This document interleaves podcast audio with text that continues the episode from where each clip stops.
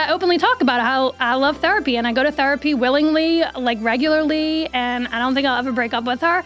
And I was just like talking to somebody about it, and come to find out we both go to her and we both love her. So it was very validating. And now I joke with her how I'm like, you know, that person and I can start coming to therapy together and save money on it, even though it would be weird.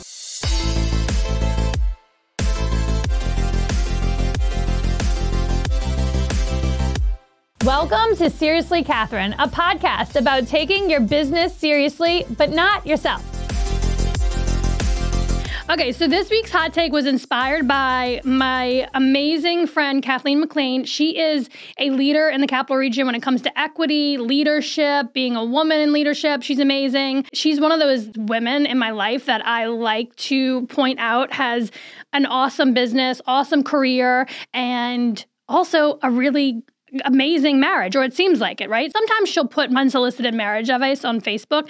And last week she posted marriage tip, learn to say, I'm sorry.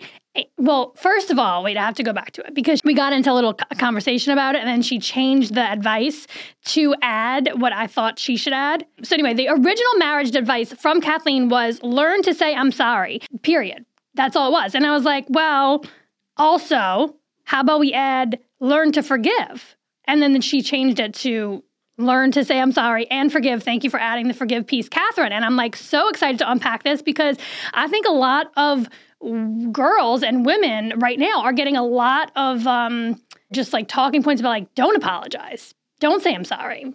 You know, I think it's important. I don't know. I just say I'm sorry all the freaking time. And then I read this book. I'm sure everyone has heard of it, Rachel Hollis.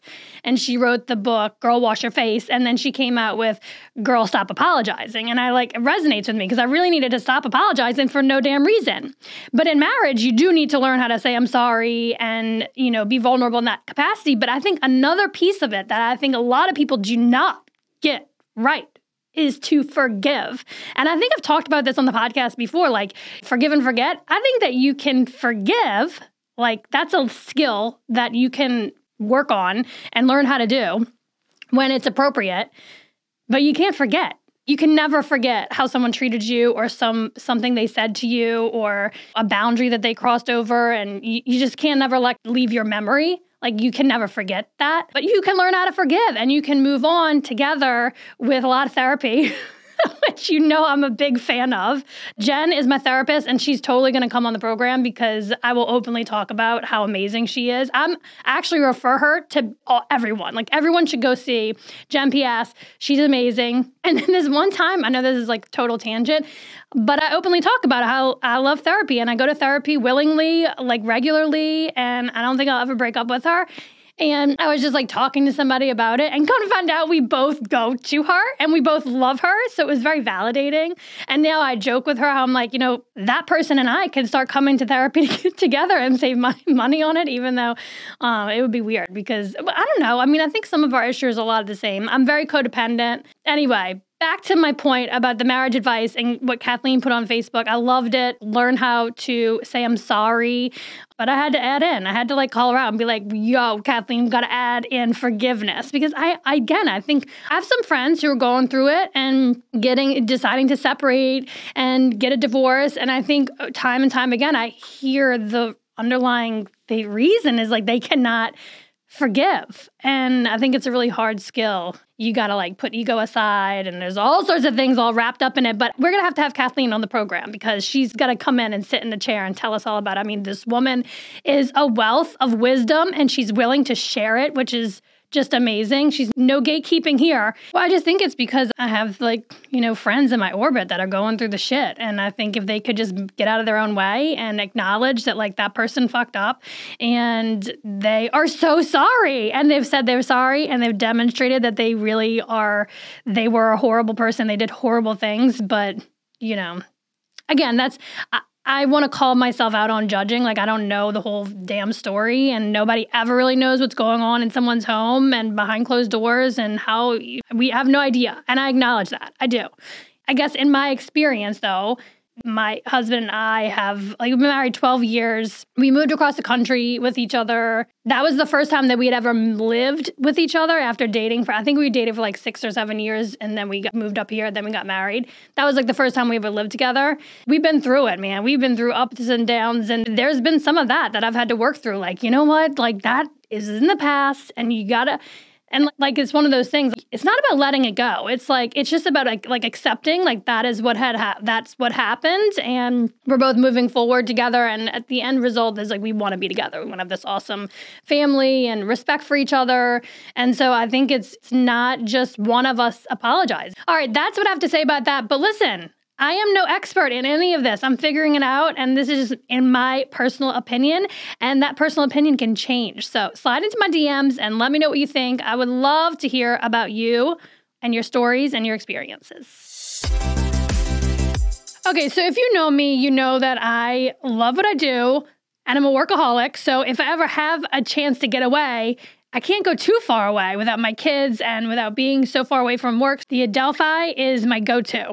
What's really great about the Adelphi is that it has everything you need. It's right there on Broadway.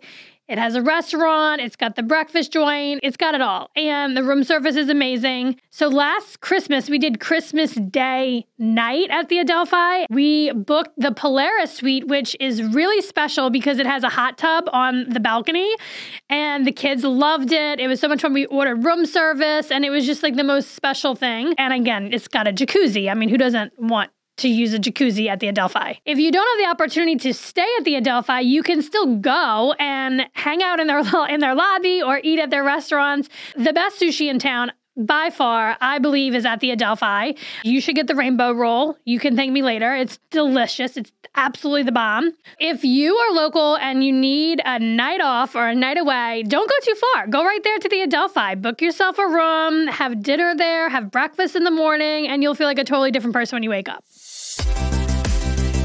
This just in, Saratoga Living has published the 5 most popular dishes at 5 of Saratoga's most popular restaurants. Now, each of these dishes came from the restaurant, and this is, like, scientific. This isn't just somebody's opinion. This is, like, what people are buying at these restaurants. So the restaurants told us exactly what their top dishes are. And I'm so excited to share this and talk about it because I have an opinion. I mean, as you know, I support my local economy by eating out a lot.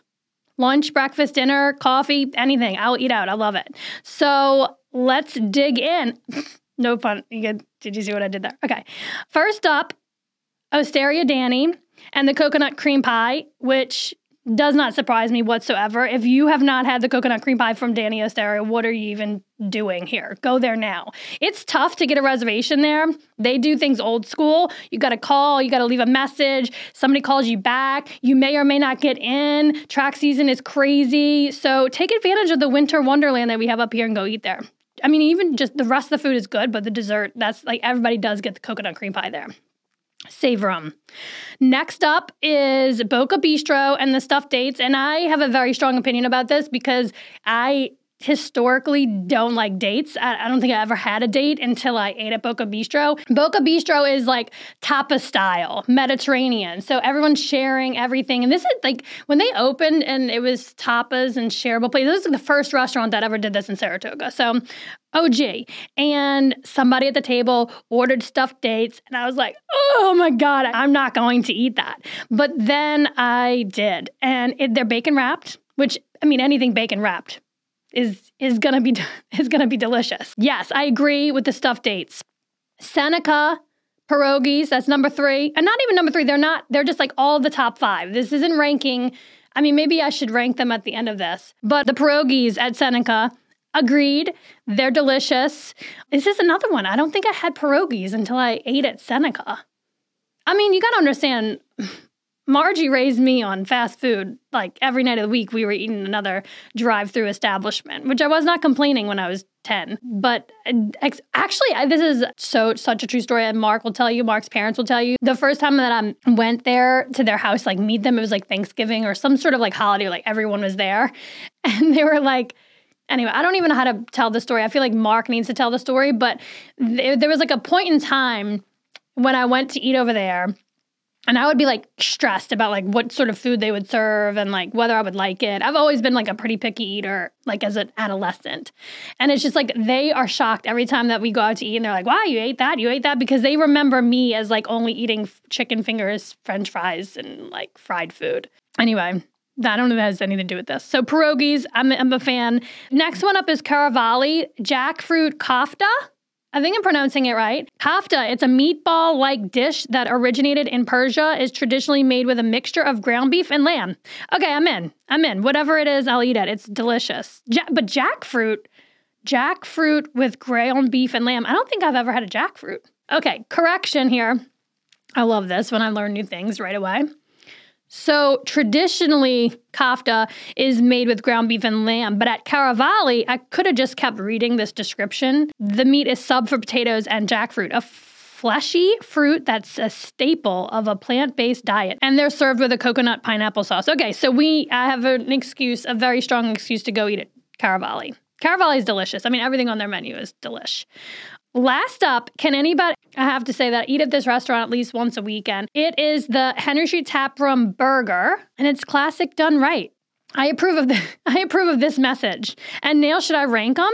I love a burger. So number one has got to be the Taproom burger. I'm so proud. I'm so happy that like it's on this list because I support burgers. Also, Taproom is right two doors down from Paint and Sip. I have to also point out that Paint and Sip opened April 2012. Taproom opened, I think it was September 2012. So I influenced them to open up this restaurant right down the street from me. They may disagree that they were already in the inner workings of doing this, but, you know, means to an end. We're both there now, and it's really cool to be next to them. They also just opened Kindred, which is the old Flatbread, which R.I.P. The kids love the pizza at the Flatbread Social, but now it's Kindred, and the food is so awesome. And if you've ever been in there, it's so swanky. Like, you just feel so fancy when you're in there. Mark took Zia. They were going to go on, like, a daddy-daughter date, and he took her there. And I was like, why would you take her to Kindred? Like, I don't know if she would eat anything there because it's a very eclectic menu. Anyway, I digress. Next, my number two ranking would have to be the coconut cream pie. Also, on Henry Street. This is not an ad for Henry Street. I'm a fan. So you go get a burger from Henry Street Taproom, then don't get dessert there. Go to Danny's. Again, you got to make a reservation for this place because you cannot just walk into Danny's and think you're going to get coconut pie and a table. No, you got to plan ahead. And then I would say number three, pierogies. I would say number four, jackfruit kofta. That is so interesting to me. You know, I'm flipping. Number three, the kofta from Caravalli, then pierogies, and then the stuffed dates. Because, I mean, again, dates, but they're bacon wrapped, so that's how they get in. All right, that's all I got for you. That's what's hot in Saratoga Springs from Saratoga Living After Hours. And if you want any information about anything I mentioned, you can go clickety-click the link in the show notes. Thank you for listening to this podcast. And if you want to connect with me, slide into my DMs on Instagram. My handle is Catherine Hover.